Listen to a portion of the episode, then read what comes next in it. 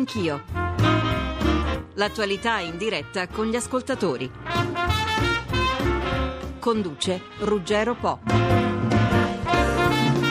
Buongiorno a tutti, il ministro Frattini torna a Radio Anch'io, un'occasione per affrontare a tutto campo le questioni aperte della politica nazionale e internazionale. Ministro, buongiorno, bentornato. Buongiorno, grazie molto. È un incontro ormai consueto con i nostri ascoltatori che avranno l'occasione per dialogare con lei e per porre direttamente a un esponente di governo le questioni che stanno loro a cuore. I temi sul tavolo sono tantissimi, la crisi economica, l'attacco all'Italia, la risposta del governo e del ministro Tremonti e poi la giustizia, i ministeri al nord, Napoletano, Napolitano e Bossi e le questioni internazionali dalle spese per le missioni militari alla Libia e poi la notizia della notte, una buona notizia, quella della liberazione nel Golfo della Nigeria della motonave Anima e Core che era stata sequestrata dai pirati. Ministro, che, che lavoro c'è stato sotto? C'è stato un lavoro che non abbiamo annunciato prima e di cui non parliamo ora. È quello che serve quando c'è un sequestro di una nave, di una persona, di ostaggi.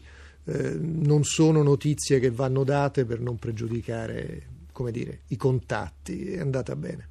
Allora, telefonateci all'800 05 0001, mandateci le mail a radioanchio chiocciolarai.it e gli sms al 335 699 2949. Con noi ci sono anche due direttori di due grandi quotidiani italiani, c'è Ferruccio De Bortoli, direttore del Corriere della Sera. Buongiorno direttore.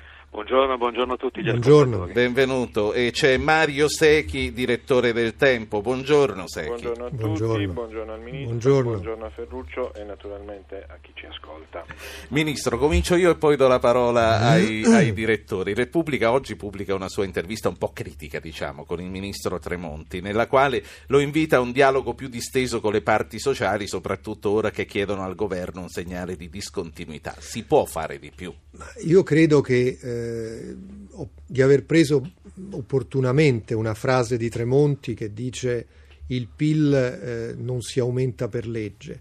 Mi sono limitato ad aggiungere che eh, proprio perché il PIL non si aumenta per legge occorre ascoltare quello che le parti sociali chiedono. Ho parlato di un'idea che forse si realizzerà, io me lo auguro, fare veramente quelle grandi assise dell'economia in cui magari alla ripresa a settembre tutte le parti sociali con il governo, con le regioni siano coinvolte nell'ascoltare, nel confrontarsi. Questo sarebbe un buon metodo. Direttore De Bortoli. Ma, eh, condivido quello che dice il ministro Frattini, però non bisogna più perdere tempo. Io non aspetterei settembre e cercherei di dare un segnale anche prima delle vacanze. Noi abbiamo di fronte un agosto molto difficile sui mercati, con eh, tante analogie, analogie con quello che era accaduto nel 92 quando ci fu la crisi della lira. Insomma, bisogna dare delle mm-hmm. risposte ai mercati, recuperare credibilità. Quello che è accaduto ieri per i nostri titoli di Stato è preoccupante e credo che un segnale forte possa essere dato anche con una convocazione eccezionale prima delle, delle vacanze mm-hmm. delle parti sociali, in modo che si possa dire siamo attenti a quello che accade, cerchiamo di fare in modo che l'Italia non sia il bersaglio della speculazione mm-hmm. come è avvenuto in questi giorni. Sì, eh, aspetterei forse di capire tra due giorni come va eh, la trattativa negli Stati Uniti per il bilancio federale. Eh, evidentemente, specialmente se le cose andassero male, eh, ci sarebbero davvero tutte le condizioni che suggerisce il direttore De Bortoli per anticipare i tempi e fare un ragionamento non soltanto di tipo strategico programmatico, ma eh, davvero urgente di coesione, di appello alla coesione del Paese. Risponderemmo alla chiamata del capo dello Stato e non soltanto a quella delle parti sociali. Direttore... Posso chiederle una sì, cosa? Fra... Eccolo. Ministro Frattini, mi, mi perdoni, Eccolo. poi lascio la parola a Mario Secchi che saluta. Insomma.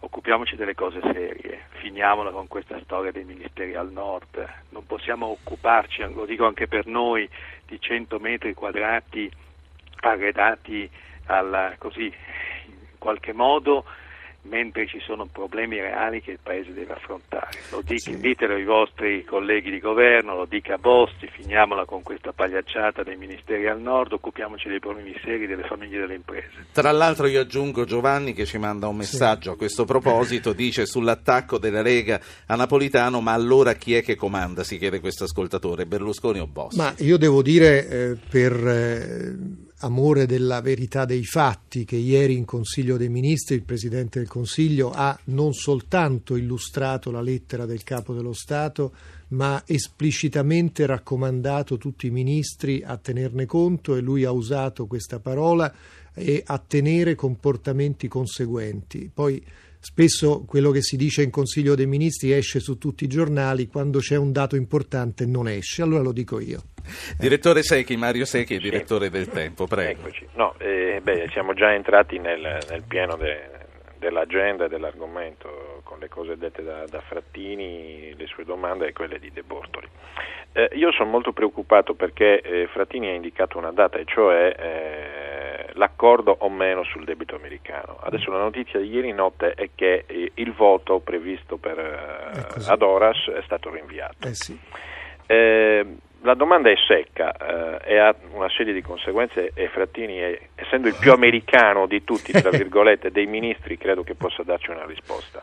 Ma non è che è finito il secolo americano e l'Europa ancora non se ne è resa conto? Eh, noi ci siamo svegliati già da un po', eh, quando la crisi eh, che partiva dagli Stati Uniti, e cioè da Lehman Brothers, ci ha investiti completamente, abbiamo cominciato a comprendere che forse bisognava guardare assai di più a est, intendo alla Cina, di quanto si fosse fatto finora. Io sono stato in Cina proprio per constatare negli scorsi giorni quanto eh, grande sia la preoccupazione cinese come tutti gli ascoltatori, o molti, avranno forse visto, ieri eh, l'amministrazione eh, cinese ha eh, reagito con grande severità alla prospettiva di un disaccordo americano, essendo noto che la Cina ha il 25-28% del debito americano nelle proprie casse ed è altrettanto interessata alla stabilità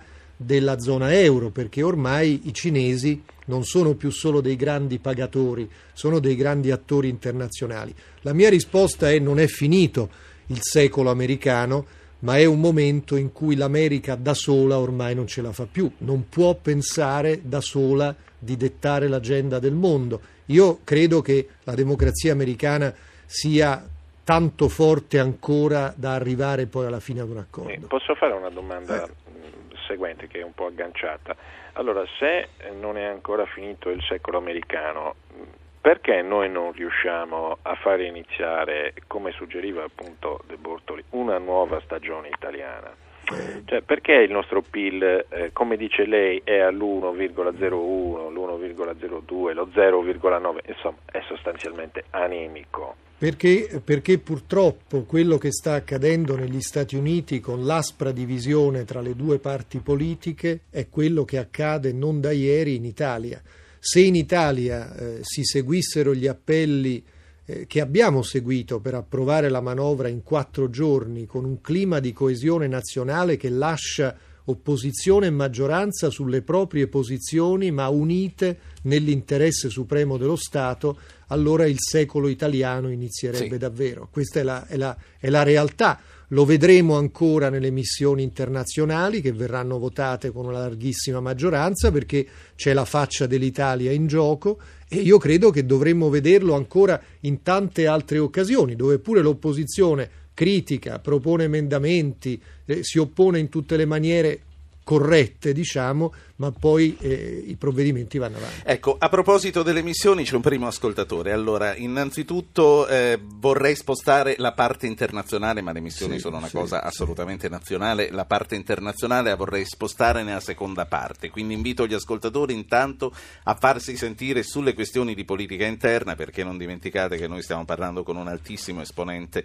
del governo. Ehm, io tra l'altro invito, so che il ministro Frattini se ne dovrà andare un po' prima della fine fine della trasmissione sarà anche per noi un'occasione per riflettere su quello che sarà detto, che sarà stato detto per parlare con gli ascoltatori, continuando con i direttori del Corriere della Sera e del Tempo. Signor Mario, mi dicono che lei deve parlare dell'Afghanistan. Buongiorno. Buongiorno, indubbiamente in questo periodo tutte le luci mediatiche sono concentrate sull'Afghanistan per i tristi lutti accaduti in quel paese, tuttavia i media non sono altrettanto pronti a informare cosa sta avvenendo in Libia dopo i primi momenti di guerra, eccetera. Oggi nessuno sa quello, cosa sta succedendo in quello scenario, né le previsioni.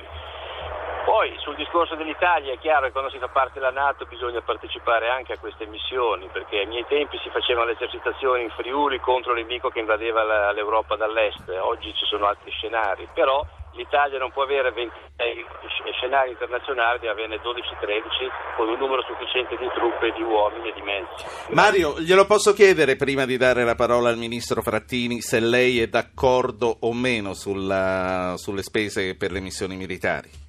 Sono un male necessario, altrimenti la Nato ci ordina elicotteri, aerei, tutto quanto, male, le missioni sono un male necessario, altrimenti la nostra industria delle armi chiude. Grazie signor Mario. Ma c'è anche, c'è anche dell'altro, eh, certamente l'industria della difesa, ma c'è in gioco la credibilità dell'Italia, con quale faccia l'Italia che è paese eh, fondatore della Nato e fondatore dell'Europa dice eh, ci tiriamo fuori violando un patto internazionale. Noi eh, abbiamo ridotto eh, quegli scenari internazionali dove la nostra presenza non era più assolutamente necessaria.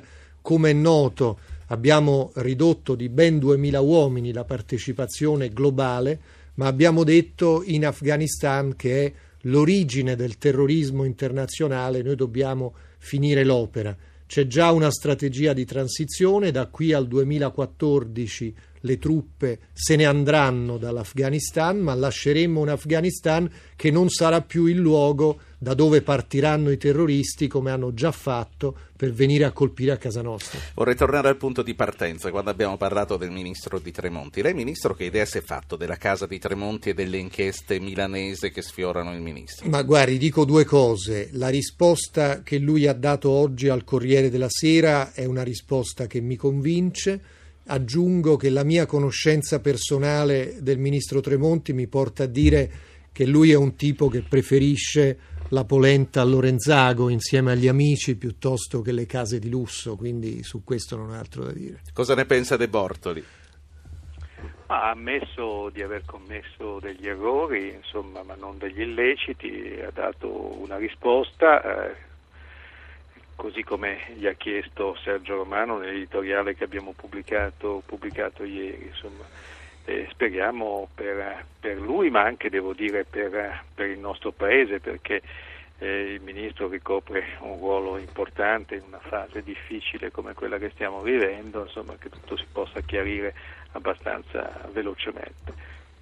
Direttore Secchi, c'è un altro ministro che oggi fa parlare di sé, del ministro Brunetta. Tra l'altro lei è rimasto coinvolto suo malgrado nella questione che lo riguarda. Che cosa è successo in due parole prima di tornare a noi? Ma no, no è una cosa in realtà molto più ingigantita di quanto, di quanto fosse. Ma insomma ci siamo ritrovati a, a Viterbo in un dibattito pubblico la sera, un dibattito durato più di un'ora e a un certo punto si sono levati dalla, dalla, folla un gruppetto di contestatori, ma parliamo di 5-6 persone massimo, su una piazza che era gremita, parliamo di centinaia di persone.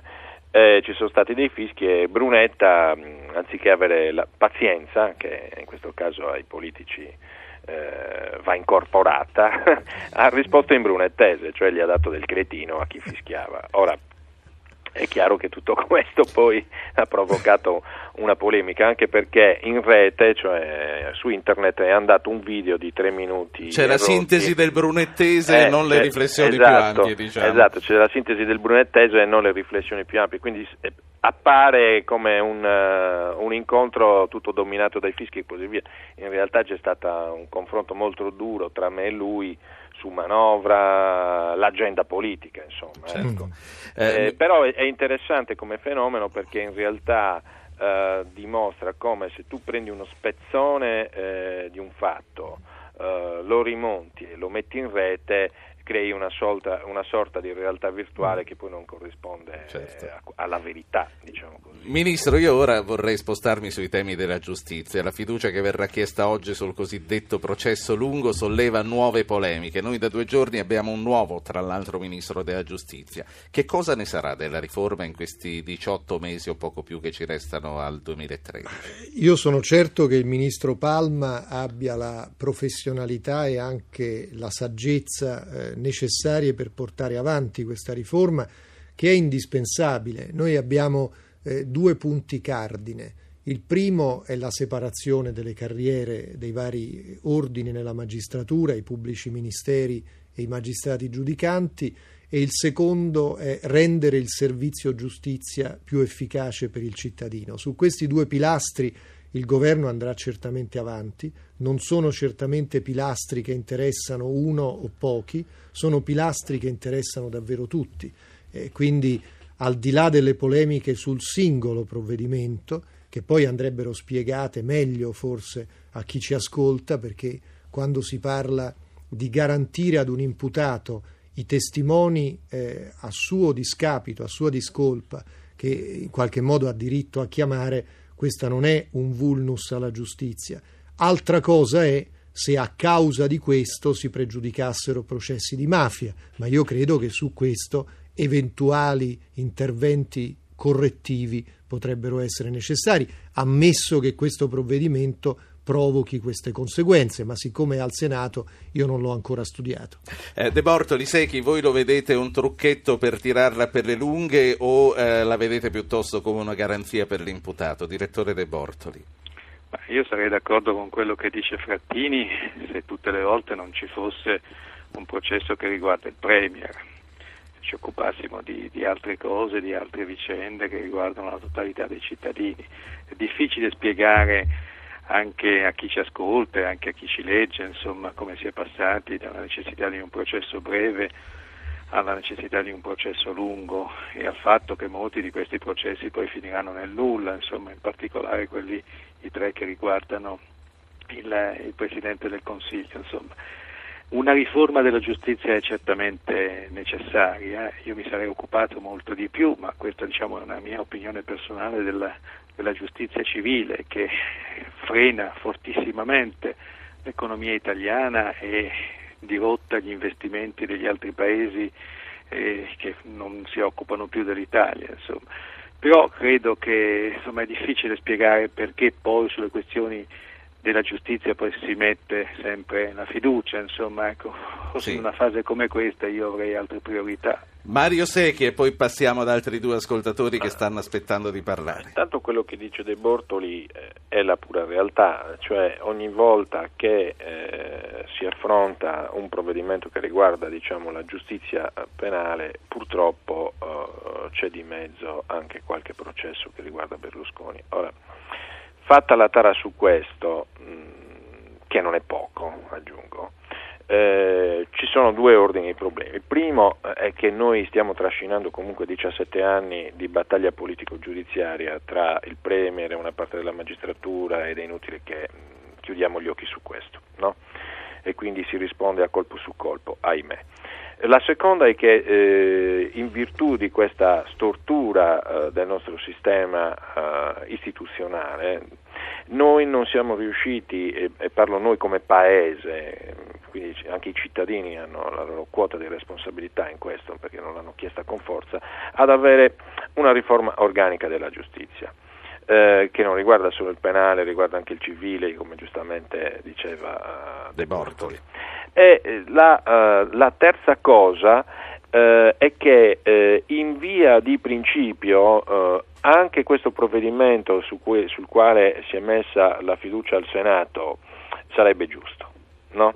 ma essendovi la presenza di un processo di Berlusconi diventa una sorta di battaglia tra Guelfi e Ghibellini che non porta a niente di buono perché non si discuterà poi sul merito della, uh, della questione eh, reale. Questo sì. è il punto. Ministro. No, però questo, questo, che dice il direttore Secchi è, è, è esatto ed è esattamente la ragione per cui io dico eh, mi sembra sorprendente che ci si debba fermare solamente perché tra i molti possibili destinatari di una legge buona c'è anche il Presidente del Consiglio. Se questo è un motivo sufficiente per fermare una legge buona, io non sono d'accordo. Rendiamo davvero buona quella legge, ma poi a chi si applica si applica anche se si applica al Presidente del Consiglio. Adesso non deve diventare una variante negativa per una buona legge il fatto che tra gli N destinatari ci sia pure il capo del governo. Questo mi sembra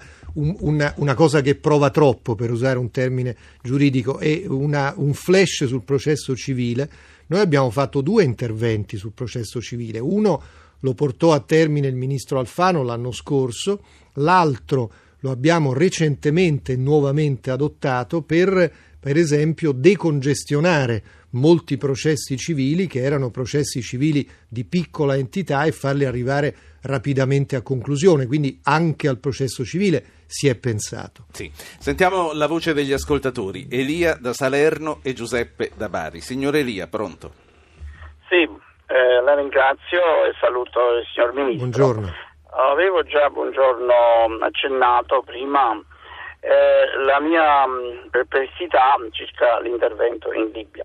Eh, effettivamente mh, mm, non mi è mai piaciuta l'idea di, mm, del, di quella uh, operazione che è tuttora in corso e che certamente non, non, ha un grande successo, Vabbè, a parte le conseguenze, però dico esporre al pericolo di attentati, perché finora siamo grati al Signore che non ci siano stati.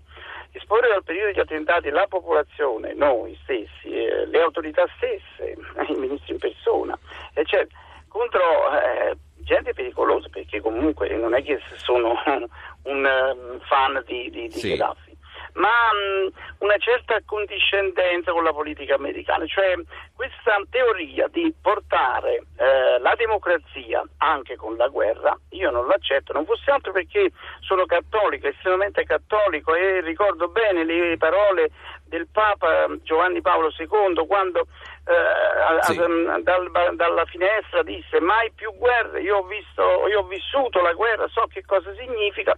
Ecco, noi come paese cattolico, perché perlomeno io mi ritengo cattolico, ma penso che il 90% sì. e più degli italiani sono cattolici, cioè il cattolicesimo eh, a livello politico mh, mm, è ignorato oppure è sentito a fior di pelle. Signore Elia. In che maniera siamo stati Abbiamo coerenti capito. con la nostra teoria? Che, ecco, questo io non lo so. Grazie, grazie signore Elia. Eh, Ministro, tra l'altro, a proposito di Libia, Gheddafi non è stato preso. Della Libia si parla poco in queste ultime settimane ed è anche sensibilmente calato il numero degli sbarchi al sud. Com'è lo stato delle cose? Ma eh, intanto voglio dire al nostro ascoltatore di Salerno che il suo riferimento ai valori cattolici eh, mi colpisce, ma certamente non in negativo.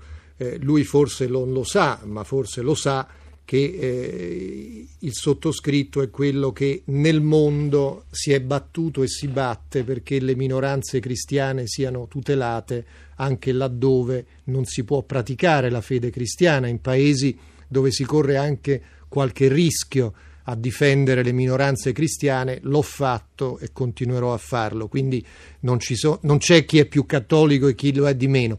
C'è un problema semplice che quando le eh, forze armate del regime di Gheddafi hanno cominciato a sterminare donne e bambini davanti agli occhi del mondo, il mondo ha avuto l'obbligo di intervenire. È intervenuto il Consiglio di sicurezza dell'ONU, ancor prima della Nato, quindi è intervenuto il messaggio di cui tutti sempre ci riempiamo la bocca quando parliamo di politica estera. Ha parlato l'ONU, hanno parlato le Nazioni Unite. Quando parlano le Nazioni Unite l'Italia non si può tirare indietro e quando noi abbiamo portato in Italia ormai quasi 100 feriti, anche gravi, dagli ospedali libici, beh, eh, forse un incontro con qualcuno di questi feriti che raccontano delle bombe di Gheddafi che cascano sugli ospedali pediatrici, cioè quelli dei bambini piccoli, aiuterebbe a capire perché siamo stati costretti eh, ovviamente costretti ad intervenire per evitare le stragi. Al momento com'è lo stato delle cose? Ora lo stato delle cose è che ogni giorno dalla frontiera Libia-Tunisia continuano a scappare alti dignitari, diplomatici, forze di polizia che abbandonano il regime che è ormai completamente isolato davanti al mondo. Gheddafi non è stato trovato per una semplice ragione, che il mandato delle Nazioni Unite non è di andare a cercare Gheddafi e di ucciderlo, se no sarebbe stato relativamente facile, ma noi non vogliamo e non dobbiamo fare questo perché il nostro compito è proteggere i civili. Io spero che il regime comprenda che l'offerta politica che l'ONU ha fatto mettiamoci intorno a un tavolo e negoziamo per una Libia democratica sia accettata. Finora Tripoli non l'accetta. Ora una piccola pausa per la pubblicità, ritorneremo co- per un quarto d'ora con il ministro Frattini, concluderemo la trasmissione con i due direttori dei giornali che sono con noi e riprenderemo a parlare proprio anche rifacendomi all'ascoltatore di Salerno che eh, citava le nostre radici cattoliche, ritorneremo a parlare della presenza del PDL e del nostro, eh, del nostro paese nel Partito Popolare europeo e poi vorrei sapere anche a proposito del futuro della maggioranza qual è la posizione del ministro Frattini. Fra due minuti. Franco Frattini in studio con noi, siamo in diretta, con noi collegati al telefono ci sono anche i direttori del Tempo e del Corriere della Sera, Ferruccio De Bortoli e Mario Secchi. Vorrei eh, ripartire, Ministro, dal PDL. Angelino Alfano ora è segretario a tempo pieno e eh, quindi come si riorganizza il partito anche con questa figura e poi in tanti ci chiediamo se la figura di Berlusconi uscirà un po' ridimensionata con questa presenza. Eh, direi che per la prima volta, e questa è la svolta eh, veramente importante nel PDL, c'è una dualità tra partito e governo. Prima c'era un capo del governo che era il capo esclusivo del partito. Oggi c'è un segretario del partito ed un capo del governo che non coincidono. Questo vuol dire che, a mio avviso, il PDL potrà, e io aggiungo dovrà, essere capace di dialettizzare anche in modo critico col governo, perché no? Di spingere, stimolare, incoraggiare il governo a fare meglio o a correggere la rotta quando occorre. Questo è il compito di un partito come insieme ad Alfano pensiamo che si debba costruire e poi sarà un partito aperto, inclusivo, dove nessuno verrà cooptato dall'alto, dove tutti verranno eletti. La mia aspirazione è che siano eletti non solo come è già deciso che sarà i segretari comunali e provinciali, ma perché no anche i coordinatori regionali che oggi sono nominati in esclusiva dal presidente Berlusconi. Il candidato premier verrà eletto. Eh, quando vi sarà un presidente del Consiglio eletto dal popolo, io credo che le primarie si dovranno fare. Noi per tutte le cariche dirette elettive, il governatore di una regione, il sindaco di una città, il presidente di una provincia, vi saranno le primarie per tutte le cariche elettive. La mia opinione è che in futuro anche il primo ministro per la nuova architettura costituzionale debba essere eletto dai cittadini e io credo che in quel momento il PDL deve essere pronto a fare le primarie per quella carica. Il PDL è il Partito Popolare Europeo. Beh, il PDL è una costola importante, è una componente essenziale del popolarismo europeo. Noi entrammo ormai oltre dieci anni fa, ne siamo oggi una delle componenti più significative. Credo che il compito del PDL è di riunire in Italia quello che in Europa è unito. Tutti gli altri partiti, penso all'UDC, che sono in nome del popolarismo europeo uniti a Bruxelles, ragionino insieme, non vuol dire eh, un'offerta di cooptazione, vuol dire un'offerta di lavoro comune, famiglia, solidarietà, sussidiarietà, questi sono i grandi temi del popolarismo europeo su cui credo PDL e ad esempio UDC possono avere un tavolo comune di confronto. Allora, un ascoltatore e poi torniamo ai direttori dei giornali con i quali parleremo abbondantemente nell'ultima parte della trasmissione. Giuseppe Di Bari, buongiorno. Buongiorno, buongiorno dottore. Buongiorno. Eh, niente, costi della politica. Eh, la Giunta Vendola ha dato un ottimo esempio eh, dicendo che ridurrà dal 2015 il 20% dei consiglieri regionali. Nessuno ne ha parlato, nessuno ha commentato. Comunque, penso che le altre regioni debbano prendere un certo esempio. A mm. parte questo, io ho saputo così che in Svizzera gli onorevoli sono sette, uno per ogni cantone, con 3.000 euro al mese e senza auto blu.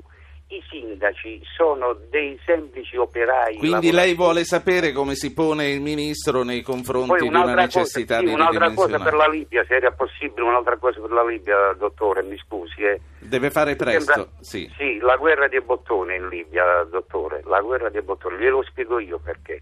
Perché la notte si vanno a colpire le residenze di Gheddafi, quindi lo si può fare fuori e a me farebbe comodo, magari lo fanno fuori ma intanto ogni due o tre giorni questo appare negli stadi per due o tre ore a parlare alla gente. Ma ci rendiamo conto, i servizi Grazie. che fanno due o tre ore, neanche a mandare un drone sopra per fare qualcosa. Grazie signor Ma Giuseppe. C'è anche un altro ascoltatore, Antonino, che ci manda un sms sui costi della politica. È un nervo scoperto questo dei costi della politica, Ministro. Lo è, lo è, eh, credo che si debba andare avanti con grande risolutezza. Solamente ieri al Consiglio dei Ministri non ho visto grande enfasi mediatica.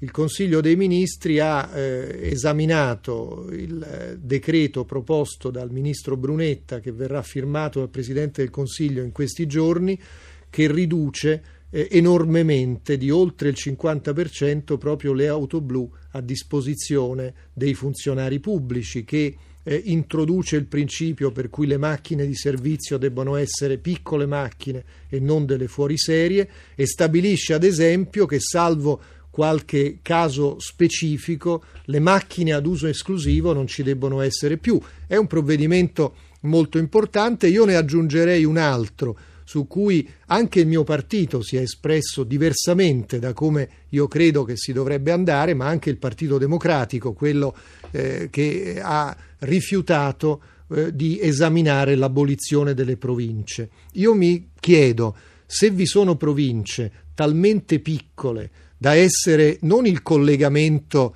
tra una regione ed un comune, quale sarebbe il compito di una provincia, ma nemmeno il collegamento tra comune e comune, perché sono province troppo piccole.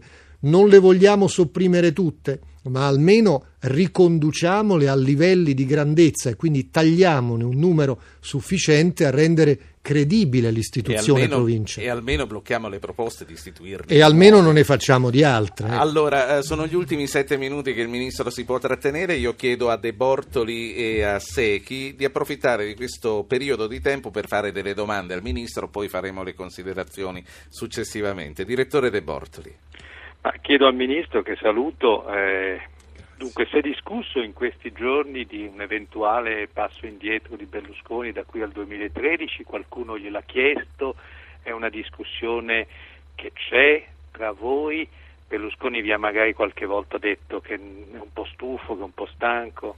Ma Berlusconi eh, si lamenta molto di un eh, attacco concentrico che gli viene mosso eh, non solo per via giudiziaria, ma anche con una azione politica che tende a delegittimarne l'attività. Io credo che eh, il risultato delle elezioni sia stato chiaro, che un capo del governo indicato dai cittadini nella scheda elettorale abbia il diritto dovere di governare finché c'è una maggioranza in Parlamento e questa maggioranza c'è. Mi sembra pericoloso proprio per quell'interesse dell'Italia di cui abbiamo parlato molte volte anche oggi fare il toto premier ogni giorno. E non ci sono reali alternative se non un'azione, come dire, di palazzo che crea un governo tecnico contro la volontà degli elettori. Io sarei contrario a questo, è ovvio che tra un anno e mezzo si voterà e gli italiani decideranno. Mario Secchi. Una domanda secca, io non faccio il Toto Premier, però voglio fare il Toto candidato Premier. Chi sarà il candidato del centrodestra nel 2013? Eh, io credo che se Berlusconi deciderà di eh, non scendere in campo ancora, vi saranno le primarie. Io sono personalmente favorevole a questo. Ed è anche disposto a candidarsi, Ministro. Assolutamente prematuro dirlo. Allora, eh, c'è un ascoltatore, poi la lasciamo andare. Francesco di Trapani. Eh, buongiorno a tutti. Signor Ministro, Buongiorno. eh, mi permetta di stigmatizzare un particolare, chiaramente la, la risposta è facoltativa. Mm, Per quanto riguarda eh, il problema giustizia, processo lungo, processo breve, io penso che io come italiano e come tutti i cittadini italiani vorremmo che le leggi fossero fatte indipendentemente dal coinvolgimento più o meno lecito di personaggi delle istituzioni o politici. Cioè, a prescindere. Poi, ehm, per quanto riguarda il problema della corruzione, che eh, sembra stia dilagando in maniera incredibile, come si pensa di arginarlo? Mm-hmm. Che sembra che fino al 94 era sotto il controllo dei mm-hmm. partiti, adesso è sfuggito proprio sì. al controllo dei partiti. E poi mi poi... dicono che lei voleva parlare della disoccupazione giovanile, sì, sì, per questo ha telefonato, no? No, no, no, di questo, di questo. No, e allora, lei, prego. Guardi, io eh, sul tema della corruzione condivido la necessità che i partiti politici riprendano con ancor più forte decisione, direi con decisione, perché in passato sta decisione non si è molto vista, almeno il tema dei codici etici dei loro aderenti e dei loro militanti. Io credo che eh, la gestione eh, Alfano, segretario politico, stia segnando già un forte passo in avanti. Il fatto di rivendicare di essere davvero un partito che vuole fare dell'onestà e della trasparenza un criterio guida, senza essere ovviamente il partito delle manette, fa onore ad Alfano e trova me perfettamente eh, in linea con questo. Evidentemente, se pensiamo che in Parlamento vi è un disegno di legge cosiddetto anticorruzione, ecco, prendiamo l'occasione di quello, evitando quindi di fare tutt'erba un fascio. Il Signore ha anche detto, e io condivido, che le leggi vanno fatte a prescindere. Quindi se per caso tra i destinatari potenziali c'è anche un signore che in questo momento fa il Presidente del Consiglio, proprio perché le leggi si fanno a prescindere, se la legge è buona, la legge è buona, se è cattiva è cattiva a prescindere. Se n'era tra l'altro anche già parlato poco fa nella prima parte. Senta, la lascio andare. Prima, un'ultima valutazione, per favore, prima di scappare sulle missioni militari che sono, come dicevamo, state rifinanziate ancora una sì. volta con l'accordo di tutte le parti, però da entrambi le parti crescono i mal di pancia. Ma... Non c'è bisogno di un segno di discontinuità anche qui? Ne abbiamo dati molti di segni di discontinuità. 2000 uomini in meno è una grande discontinuità ma soprattutto discontinuità vuol dire seguire quei programmi anche di transizione che la stessa Nato ha avviato in Afghanistan e che, come ho detto, da qui al 2014 porterà al ritiro delle truppe combattenti. Ma mi permetto di dire, proprio all'indomani di un'altra tragica vittima italiana, le missioni italiane sono l'orgoglio dell'Italia. Militari e civili vanno nel mondo a portare pace e democrazia, non a portare la guerra, vanno a portare quella sicurezza senza la quale il terrorismo verrebbe a colpire a casa nostra. Per cui, francamente, è una delle parti dell'Italia migliore che è in giro nel mondo. Io personalmente credo che l'averla votata insieme, maggioranza e larga parte dell'opposizione, sia una bella pagina per il Parlamento italiano. Che effetto le ha fatto quella mamma col basco dietro la barra di suo figlio? Beh, eh, mi ha fatto l'effetto di una mamma coraggiosa che mai per un momento ha detto mio figlio non amava quella divisa, anzi quel basco se l'è messo in testa perché suo figlio amava quella divisa di militare. Ministro Vada, grazie, grazie per essere stato con noi e l'aspettiamo ancora qui. Io rimango con i direttori del Corriere della Sera, del Tempo, rimango con i nostri ascoltatori. Quindi continuate a telefonare all'800 05 0001 è il nostro numero verde, continuate a mandarci le mail. Direttore De Bortoli, a questo punto che eh, impressione ha del futuro della nostra politica? Politica e quindi di quello che ci aspetta da qui al 2013, anche alla luce di queste cose che sono state dette, di questi segnali dei quali abbiamo discusso all'inizio, cominciando dall'appello che le parti sociali fanno per la discontinuità in, eh, in materia di economia.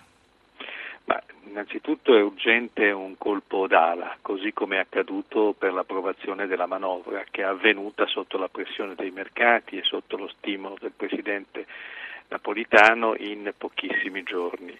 Quello che sta accadendo sui mercati e noi ce ne stiamo occupando ahimè poco perché siamo spesse volte piegati su questioni interne, a volte di scarsa importanza, è che il nostro Paese non è ritenuto credibile, ma non il governo, il Paese nel suo complesso, insomma, per cui è, è importante in qualche modo spezzare le unghie alla speculazione e in qualche modo proporsi, come è accaduto in altre fasi della nostra vita. Noi siamo sempre stati molto bravi in emergenza a reagire e a dimostrare che il nostro paese è un paese solido, un paese solvibile, è un paese fatto di grandi eccellenze.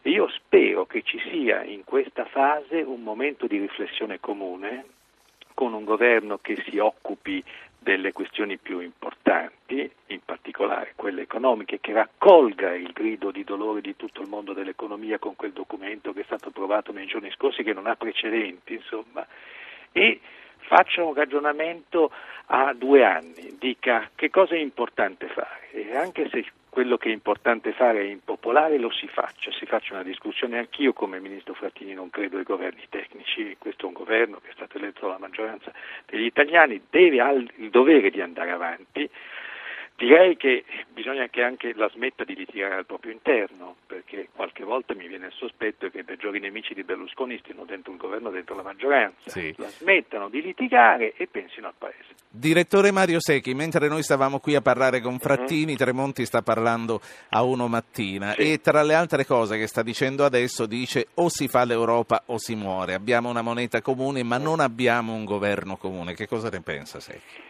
Ma io ho sempre eh, a mente una frase del buon Henry Kissinger, anzi due ne ho in mente. La prima è eh, devo telefonare all'Europa, qual è il numero di telefono dell'Europa? E mi pare che sempre lì siamo rimasti. La seconda è una definizione, eh, secondo me, perfetta di quella che è ancora oggi l'Europa, e cioè un gigante economico, un nano politico e un verme militare. Ora, è chiaro che eh, Tremonti fa enfasi su questo anche per ragioni di politica interna, no? spiegare la manovra, perché è stata fatta così, eh, magari poteva anche essere diversa, per esempio io ritengo che sia troppo penalizzante sul ceto medio e abbia troppe tasse, ma non ci sono dubbi che il quadro europeo sia desolante eh, e sia e l'Europa sia il vaso di coccio tra i vasi di ferro e i vasi di ferro sono in particolare gli Stati Uniti che vivono una crisi pesante, una crisi di identità soprattutto, più che economica, e eh, il gigante asiatico che è la Cina, che vive la sua rivoluzione industriale e sostanzialmente è destinata a diventare la prima potenza economica mondiale nel giro Sì. di, di- di qualche anno. E noi stiamo in mezzo, eh, purtroppo anche noi senza identità però. Secchi De Bortoli, vi propongo un ascoltatore, è Walter, non so da dove chiama. Signor Walter, ce lo dica lei. Buongiorno, chiamo da Carbonia, buongiorno. Prego. Sì, ecco, volevo dire, ecco, in una società come la nostra dove mh, insomma sembra farsi largo anche con fatica la, la cultura diciamo, della, della, mh, della non violenza, della, mh, così, del dialogo, ecco, però si- sentiamo sempre parole come guerre preventive, eh, attacchi mirati, esportazione della democrazia, tutte cose Mm, Ecco, in questi paesi dove io parlo soprattutto dell'Afghanistan, della Libia, cioè forse di tutto hanno bisogno fuorché del- del- insomma, di, di violenze, di- visto che diciamo, mh, vivono nel, nel- nel- nel sottosviluppo. Ecco, che cosa può fare anche la, la stampa, i giornali che sicuramente fanno ancora tanto per diffondere una cultura della non violenza, ecco, del dialogo. Grazie. Grazie signor, Buongiorno, signor. Walter. Abbiamo Grazie. il direttore del Tempo e il direttore del Corriere della Sera. Eh, direttore Secchi, che cosa deve, non solo che cosa può, ma che cosa deve fare la stampa di più per uscire dalla cronaca spicciola e per costruire in noi un senso di non violenza? Ma eh, intanto eh, cercare di raccontare nella miglior maniera possibile eh, ciò che accade, i fatti del mondo, no? con, con un certo rigore questo. E aprire, quello che diceva De Bortoli prima, aprire la nostra visione ad altro che non siano solo purtroppo le nostre piccole beghe, un po' di cortile del paese. Il mondo soffre, signori, ci sono aree di crisi, guerre, fame, povertà. Dovremmo fare una missione di, di informazione più grande e questo è l'unico compito che abbiamo e non mi sembra poco, devo dire. Poi eh, però eh, la parola passa a chi governa ed è chiaro che eh, la guerra non fa piacere.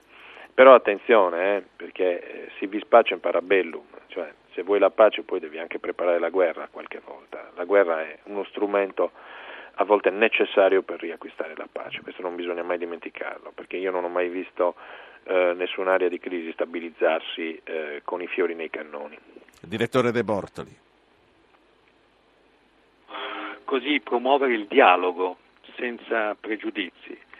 Poi la capacità di guardare i fatti anche da altri punti di vista che non sono necessariamente i nostri e poi la convinzione che si può essere forti nelle proprie identità anche essendo aperti nel dialogo, nel riconoscimento anche delle ragioni dell'altro e nella capacità di ascoltare l'altro. Questa capacità di ascolto è quella che la nostra società moderna ha perduto.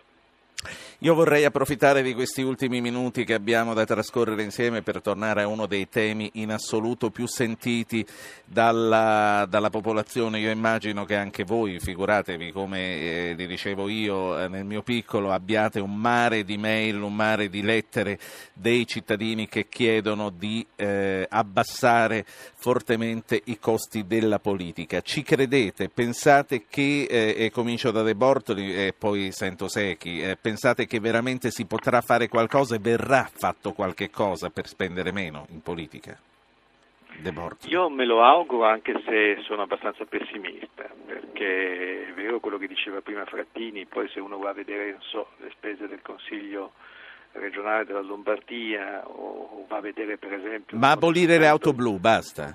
Ma le auto blu è un risparmio modesto, insomma il dramma di fondo di questo paese è che ci sono troppe persone che vivono di politica, troppe persone che vivono di politica, in una politica che poi per finanziarsi fa quello che vediamo scritto nelle inchieste e nei servizi che pubblichiamo in questi giorni, purtroppo, che non risparmiano nella destra né nella sinistra. E quindi questo è il problema di fondo, ridurre l'area della eh, politica. Purtroppo quello che è accaduto anche recentemente, devo dire anche con gli stessi referendum, in qualche modo cresce diciamo, il peso della politica nelle aziende municipalizzate. Sono troppe le decisioni che un politico prende che riguardano l'economia. Io sono per un'economia ovviamente più libera, per uno Stato più leggero e più efficiente. Il paradosso di questi anni è che è cresciuto il peso di uno Stato inefficiente, che in qualche modo è la zavorra della nostra crescita. Quindi non si parla solo del Parlamento e delle province, ma si parla del mare di enti di seconda nomina dove ci sono le persone che eh, vivono di politica, ci sta dicendo questo. Chi sono queste persone? Cosa potrebbero fare altrimenti? Innanzitutto eh, quello che accade è che si è moltiplicato il numero di persone che stanno dentro società municipalizzate a partecipazione pubblica, specialmente comunali, provinciali e regionali. Citava il referendum, è quello dell'acqua che eh, rinfoca. Beh, voglio dire, quello dell'acqua in qualche modo, devo dire, si è battuti, cioè, bisogna ovviamente avere eh, grande rispetto per quello che è stato il risultato, però insomma, io credo che coloro che hanno votato non vogliono poi una gestione inefficiente che pesa sulla collettività e dove le persone vengono scelte in base all'appartenenza politica, non in base ai loro meriti e alle loro competenze. Io credo che questo sia il problema. Il dato di fondo è che si è in qualche modo allargata l'area sì. della discrezionalità politica nell'economia, specialmente a livello locale. Direttore Mario Secchi, il ministro Frattini prima con noi eh, parlava delle primarie, parlava della nuova organizzazione sì. anche nel centro-destra. Questo che segnali ci dà per il futuro e quanta fiducia abbiamo che eh, si possa andare avanti per questa strada? Ma, io sul mio giornale ho fatto una battaglia per le primarie e eh, per, la, per, cominciare a separare i ruoli dentro il partito, quindi diciamo, la nomina di Alfano l'ho salutata positivamente. Ora però deve cominciare a fare il segretario, eh, perché insomma, le nomine sì, poi bisogna passare all'azione, come suol dirsi. E, e, secondo me eh, il problema eh, serio eh, del centrodestra, ma anche del centrosinistra, perché è una crisi speculare, è proprio che la forma partito si sta squagliando eh, ed è un processo lungo cominciato con eh, sostanzialmente la fine eh, dell'era dei due blocchi, 1989, caduta del muro, eh, ragioni ideologiche che eh, sostanzialmente vanno giù, crollano anche loro e eh, improvvisamente non sono state però sostituite da niente che li assomigli. abbiamo dei movimenti, lo stesso PD è un esperimento eh, che fa acqua da tutte le parti dal punto di vista politico-culturale. Eh, e, allora, e, allora, bisognerà ritornare a costruire i partiti, questa è la verità. Sentite, ho, ho pochissimo tempo, però eh, prima non mi ricordo più chi, uno di voi due chiedeva di fare un Toto eh, Premier. Ero io che... ecco, secondo, secondo, voi due, chi potrà essere eh, in assenza eventuale della candidatura di Berlusconi un uh, nuovo candidato Premier per il centrodestra? Secchi. Ma io dico che ci sarà una sorpresa. Cioè quando nel 1992 cominciò Mani Pulite, il sistema crollò improvvisamente. Nessuno pensava a Berlusconi fino a che lui non scese in campo appoggiando Fini. Campo. Sì. Se io guardo le seconde linee non vedo un candidato premier potenziale allo stato attuale e alcuni purtroppo sono azzoppati da ombre, inchieste. Avrei risposto Tremonti subito, però... È troppo tardi, casa, sono successe cose nuove. Sì. sì. Eh, De Bortoli invece che su Ma chi potrebbe scommettere? No, sono convinto anch'io, come dice Mario Secchi, che ci sarà una, una sorpresa. Diciamo che il candidato in pectore è Alfano e questo molto dipenderà da come farà il segretario del PDL, insomma, e deve fare il segretario del PDL in autonomia da Berlusconi, non semplicissimo per carità. E quindi decisi, saranno decisivi i prossimi mesi, ma credo anch'io che anche se, se si andrà a votare nel 2013 ma credo che poi alla fine si andrà a votare nel 2012, se si andrà a votare nel 2013 è probabile che ci sia una sorpresa. L'altra volta la sorpresa è arrivata da un imprenditore, sempre questo il bacino dal quale potremo avere la nuova sorpresa dei Bortoli Secchi? Ma io credo, credo di no, insomma credo di no, insomma. mi auguro poi che venga dalla, dalla, società civile, che venga anche dalla struttura dei partiti che in qualche modo devono svolgere la loro funzione di intermediazione come avviene in una società normale. Ho 60 secondi d'orologio, il futuro della Lega nella coalizione con una battuta, Secchi e De Bortoli. La Lega è in crisi, questo è il dato di fatto, la leadership di Bossi è intaccata e avanza la stella di Maroni. Vediamo cosa fa Maroni. De Bortoli. Diciamo che il futuro della Lega è legato alla capacità di ricambio quindi deve trovare un sostituto, un successore di Bossi. Ringrazio Ferruccio De Bortoli, direttore del Corriere della Sera, ringrazio Mario Secchi, direttore del Tempo, per essere stati con noi in questa trasmissione che ha visto nei primi 45 minuti la presenza in studio del ministro Franco Frattini nella sua veste di ministro degli esteri e nella sua veste di esponente di governo. Io vi ringrazio, auguro buon weekend a tutti, torneremo martedì con una diretta diretta da Palazzo Madama, a Palazzo Madama dove raduneremo due ospiti che mi riservo di dirvi martedì stesso.